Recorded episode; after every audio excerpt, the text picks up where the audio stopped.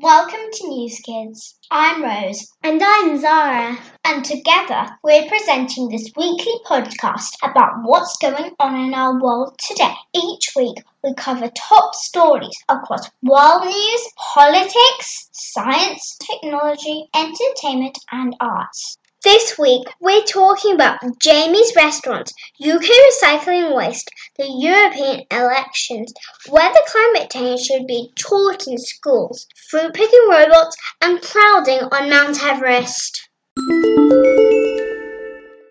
Hello, this is Zara. This week, the celebrity chef Jamie Oliver's restaurant group went into administration.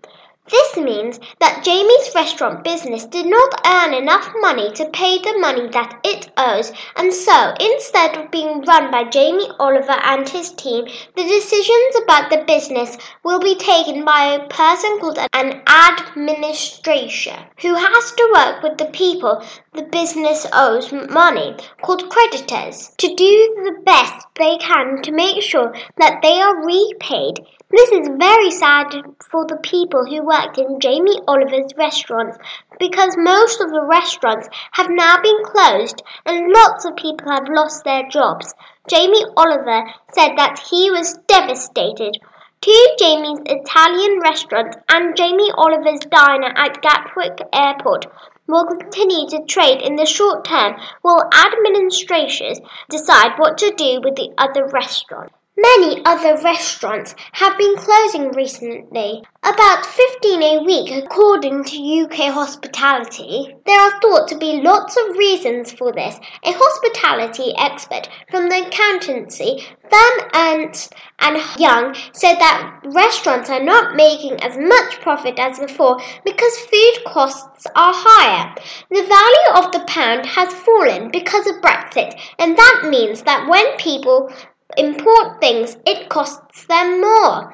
Restaurants also depend a lot on foreign staff, who then often pay less than they pay domestic staff, and Brexit may make it more difficult for restaurants to hire foreign staff. Lots of restaurants have also been doing badly because eating habits are now shifting, and rather than going out for a meal, lots of people like food to be delivered at their home. This has been shown by the increased popularity of companies like Deliveroo, which now operates in more than a hundred towns and cities in the UK. I think it is a shame if restaurants like Jamie's keep closing down, although I do admit that I prefer ordering things to be delivered to my house. Hi, it's Rose here. The Times newspaper reported this week that plastic waste from the UK that was meant to be recycled was instead found dumped in a jungle in Malaysia. The rubbish pile was discovered by British chef and environmental campaigner Hugh Fearnley Whittingstall whilst researching for an upcoming television programme. He found plastic bags from UK supermarkets, including Waitrose, Tesco's, and Sainsbury's, and countless items of discarded packaging from items bought in UK supermarkets. Most worryingly, he also found council recycling bags from various regions across the UK, which shows that the households that threw away the rubbish believed that it was going to be recycled. So, how did it end up dumped in a jungle in Malaysia? UK households and businesses use millions of tons of plastic packaging each year. Whilst much of this can be recycled, the UK is not able to process all of it, so it sends around two thirds of our plastic packaging waste to other countries who are supposed to recycle it for us. This approach is also taken by other countries such as the US, Japan, Germany, and France, who all send large amounts of rubbish overseas for processing. For a long time, China agreed to take in around half of the world's plastic recycling waste. In 2017, they decided they would not take any more. Since then, Malaysia has become one of the biggest importers, which means they bring waste into their country and are supposed to recycle it there. Other Asian countries, including the Philippines, Thailand, and Vietnam, have also seen significant increases in the amount of rubbish they receive, which is overwhelming their recycling systems. But Malaysia is not happy about the increase in rubbish it is taking in and is concerned some of it is being imported illegally. They say a lot of rubbish they receive has not been sorted properly, so it cannot be recycled at all. The Malaysian Environment Minister Yeo Bee Yin told journalists that the country would now return shipments of plastic that cannot be recycled to avoid the dumping of waste in Malaysia from the rest of the world. She said Malaysians are forced to suffer poor air quality due to open burning of plastics, which leads to health hazards, polluted rivers, illegal landfills, and a host of other related problems.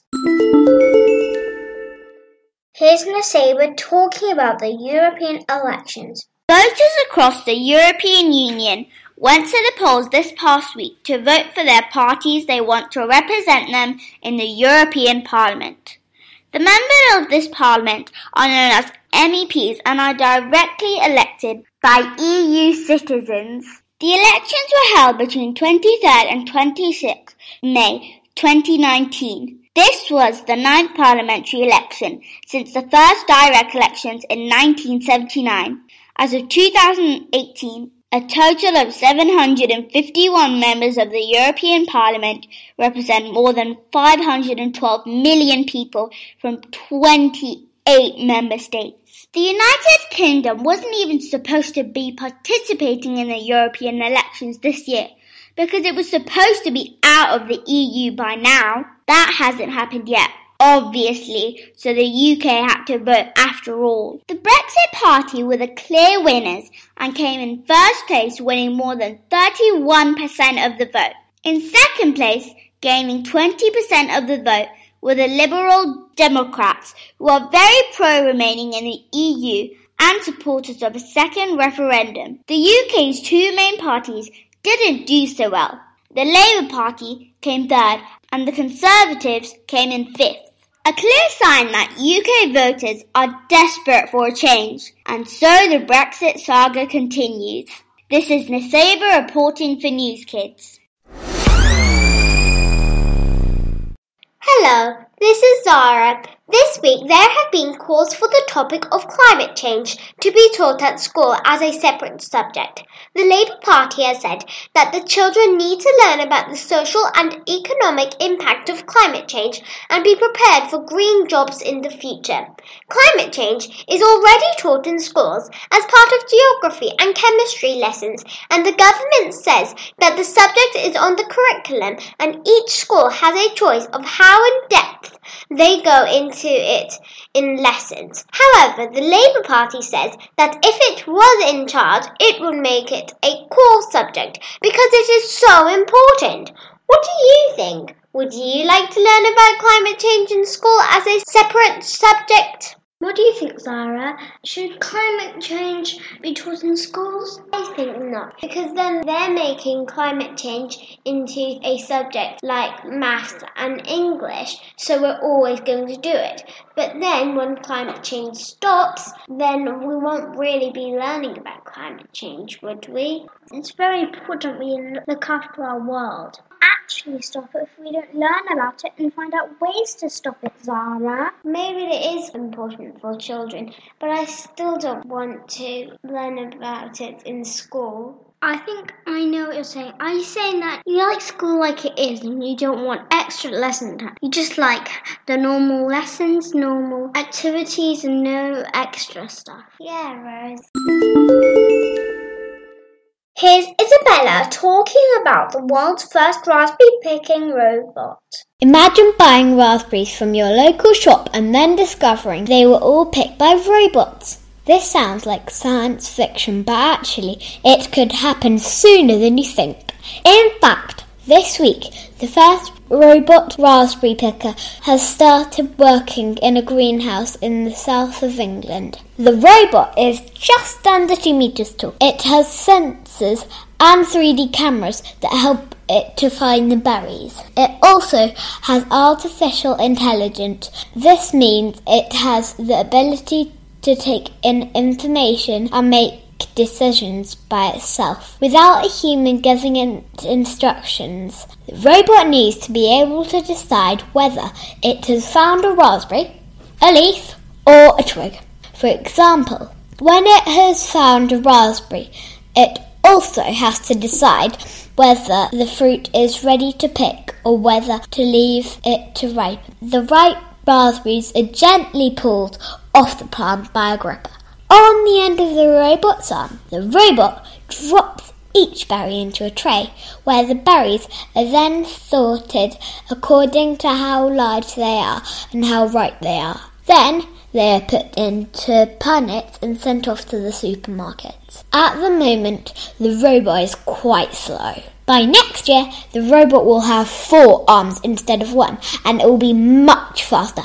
Working at its top speed, each robot will be able to pick more than 25,000 raspberries a day. That is a lot more than the 15,000 berries that a human can pick in a day.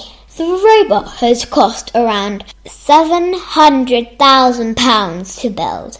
So why are farmers investing in robots when they're so expensive? Well, farmers are struggling to find enough people who will pick fruit for them. In the past, farmers have often employed seasonal workers from other countries such as Poland and Romania who come and work for British farmers in the summer. But in these other countries, businesses are now doing well and offering better jobs. So the pickers are deciding to stay in their own country. Brexit is also putting many foreign workers off coming to the UK as it will be harder for them to get permission to work here once the UK has left the EU.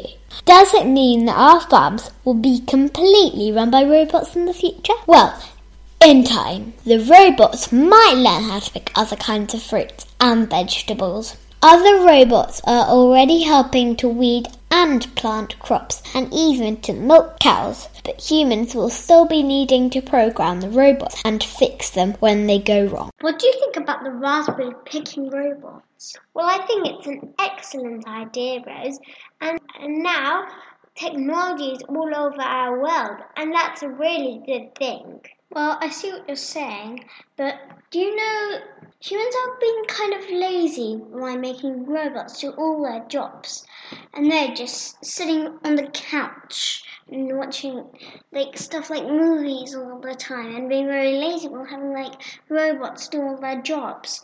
And I think humans should pick raspberries instead so they can keep up their energy. Well, that's certainly not true because humans still do a lot of things that robots cannot do. And I don't want robots to go all over the world. All I am saying is that robots are faster and they're not exactly like humans because they never get tired and, and at night they can still pick the, the raspberries because if it's a human picking up the raspberries, they'd be really, really tired and want to go to bed. Well, that is a very good point. Well, I think that farmers would be really, really happy because robots pick 25,000 raspberries a day and farmers pick 10,000 less than robots a day. So I bet farmers would be really happy about this robot. People are losing their jobs because of this robot picking. Well, I disagree with you again, Rose, because although robots are taking other jo- people's jobs, new jobs are being made. Now I see what you're saying, but still, what if someone wanted to be a farmer but they couldn't because of robots? I don't think robots wouldn't be that good. I think farming is still a, br- a magnificent job for people to get more exercise. But if all the robots are taking over the farm, it will be very unkind for people that want to be a farmer. Here's James talking about crowding on Mount Everest. Photograph taken last week by a mountaineer, Nirmal Purja, has shown the summit of Mount Everest is not how you might imagine. If you thought the top of the mountain was all snowy and free from people, think again. Mr. Purja's photo showed people queuing. They said up to 12 hours to reach the summit. And as the famous British explorer Ben Fogle explains, a queue for the peak of Mount Everest is not like a queue at the supermarket or a traffic jam on the motorway. It is more like being trapped underwater with just a mouthful of air to sustain you. That is not a good situation. Indeed, it is very dangerous. Most people can only spend a matter of minutes at the summit without extra oxygen supplies, and the area where mountaineers have been delayed is known as the death zone. If climbers use up too much of their oxygen waiting in a queue, they do not have enough to make it back down. In May, an estimated record 810 people reached the top but seven died in just one week. The overcrowding situation has been made worse because there have only been a few days of clear weather, so too many climbers have been trying to reach the top of the mountain at the same time. But other factors are also to blame for the tragedy. It is said that climbing the mountain has become too commercialized, and on the Nepal side, the government has not put limits on the numbers who can climb and do not ask for any information on how good the climbers are. Expert climbers say too many people who are not good enough at climbing are trying to reach the top. The government of Nepal says it will make changes. The government of Tibet, which is in charge of the other side of the mountain, does limit the numbers climbing and has not had the same problems. It remains to be seen if pressure from climbers will lead to a change in the future. That's all for this week. I really hope you enjoyed our show. Let me know what you think about our news stories. Goodbye from the news kids.